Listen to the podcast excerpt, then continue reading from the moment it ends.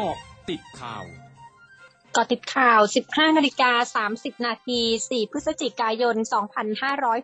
2564พลตำรวจเอกอัศวินขวัญเมือง ผู้ว่าราชการกรุงเทพมหานครเผย เมื่อนักเรียนที่เรียนชั้นม .1 ถึงม .6 ในโรงเรียนสังกัดกรุงเทพมหานคร ทั้ง 109 โรงได้รับการฉีดวัคซีนครบ 2 เข็มแล้ว จะได้กลับมาเรียนในโรงเรียนอีกครั้งวันที่ 15 พฤศจิกายนนี้ โดยทุกโรงเรียนที่เปิดให้เรียนที่โรงเรียนจะต้องผ่านการประเมินความพร้อมและปฏิบัติตามมาตรการ Sandbox Safety Zone in School ที่ศูนย์บริหารสถานการณ์โควิด -19 และกระทรวงศึกษาธิการกำหนด พร้อมมีแผนเผชิญเหตุกรณีพบผู้สัมผัสเสี่ยงสูง หรือผู้ป่วยยืนยัน นอกจากนี้จะมีมาตรการตรวจ ATK เพื่อสร้างความปลอดภัยและมั่นใจเป็นระยะตามความเหมาะสมนายสุทธิพลทวีชัยการเลขาธิ การคณะกรรมการกำกับ และส่งเสริมการประกอบธุรกิจประกันภัยหรือคอปพเผย ช่วงครึ่งแรกปี 2564 มีเบี้ยประกันภัยรับโดยตรง 424,673 ล้านบาท แบ่งเป็นธุรกิจประกันชีวิต 294,666 ล้านบาท ธุรกิจประกันวินาศภัย 136,000 ล้านบาท โดยธุรกิจประกันภัยมีสินทรัพย์รวม 4.53 ล้านล้านบาท มีสัดส่วนเบี้ยประกันภัยต่อ GDP อยู่ที่ร้อยละ 5.32 ทั้งนี้คอปพในฐานะหน่วยงานกำกับดูแลธุรกิจประกันภัย รวมถึงคุ้มครองสิทธิประโยชน์ของประชาชนด้านการประกันภัย ได้ดำเนินการเพื่อช่วยเหลือและแก้ไขปัญหาเกี่ยวกับการประกันภัยโรคโควิด -19 ให้กับประชาชนอย่างรวดเร็ว นายพุทธิพงศ์สิริมาศผู้ว่าราชการจังหวัดกระบี่เผยภาพรวมสถานการณ์โรคโควิด -19 ในพื้นที่มีแนวโน้มดีขึ้น ขณะนี้คนไทยเดินทางเข้ามาท่องเที่ยวจำนวนมาก โดยทางจังหวัดมีมาตรการอย่างเข้มงวดในการดูแลความปลอดภัยนักท่องเที่ยว รวมทั้งได้มีการฉีดวัคซีนโควิด -19 ให้ประชาชนในพื้นที่เกือบร้อยละ 70 แล้ว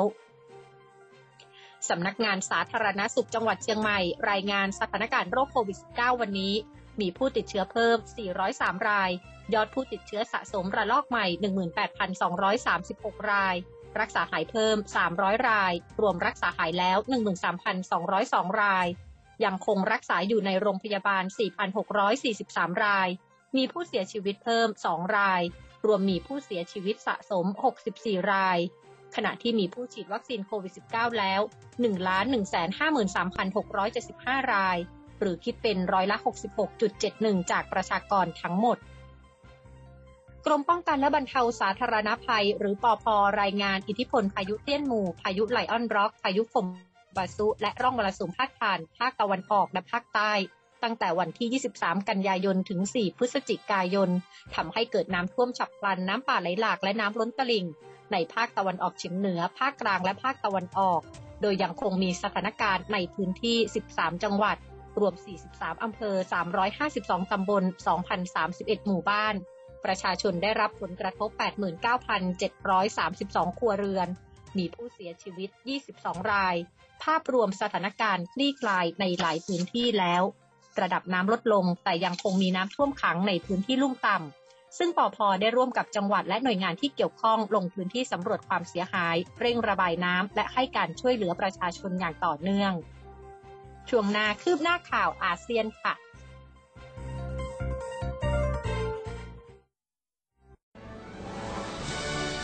ร้อยจุดห้าคืบหน้าอาเซียน กรรมการผู้จัดการโครงการ COVAX เผยในระหว่างพบกับนายกรัฐมนตรีเวียดนามวานนี้ว่า COVAX ตัดสินใจจัดสรรวัคซีนโควิด -19 ของไฟเซอร์และโมเดอร์นาจำนวน 9 ล้านโดส ให้แก่เวียดนาม และจะส่งถึงเวียดนามให้เร็วที่สุดเท่าที่จะเป็นไปได้ ขณะที่นายกรัฐมนตรีเวียดนามขอบคุณโควิดที่จัดหาวัคซีนโควิด -19 ให้เวียดนาม 38 ล้าน9แสนโดสในปีนี้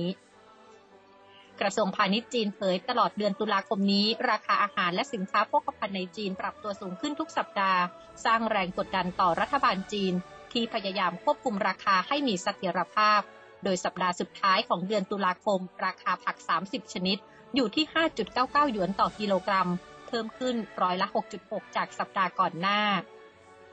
เจ้าหน้าที่กระทรวงการต่างประเทศเกาหลีใต้เผยวันนี้ รัฐบาลจะตั้งคณะทำงานขึ้นใหม่หนึ่งชุดของกระทรวงการต่างประเทศ เป็นคณะทำงานความมั่นคงทางเศรษฐกิจ เพื่อสนับสนุนการดำเนินการของรัฐบาลในการสร้างความยืดหยุ่นของห่วงโซ่อุปทานสินค้าสำคัญ และรับมือปัญหาเศรษฐกิจต่างๆ ที่เกิดจากการระบาดของเชื้อไวรัสโควิด -19 มาส d a ามอเตอร์หนึ่งในค่ายรถรายใหญ่ในญี่ปุ่นอยู่ระหว่างการวางแผนจำหน่ายรถยนต์ที่สามารถหยุดรถโดยอัตโนมัติ หากระบบตรวจจับพบว่าผู้ขับรถเผลองีบหลับกระทันหัน หรือมีอาการป่วยจนหมดสติกระทันหัน ซึ่งรถยนต์ที่มีคุณสมบัติดังกล่าวจะออกวางจำหน่ายในปี 2565 ทั้งหมดคือเกาะติดข่าวในช่วงนี้ภัยดัญญางานสถินรายงานค่ะ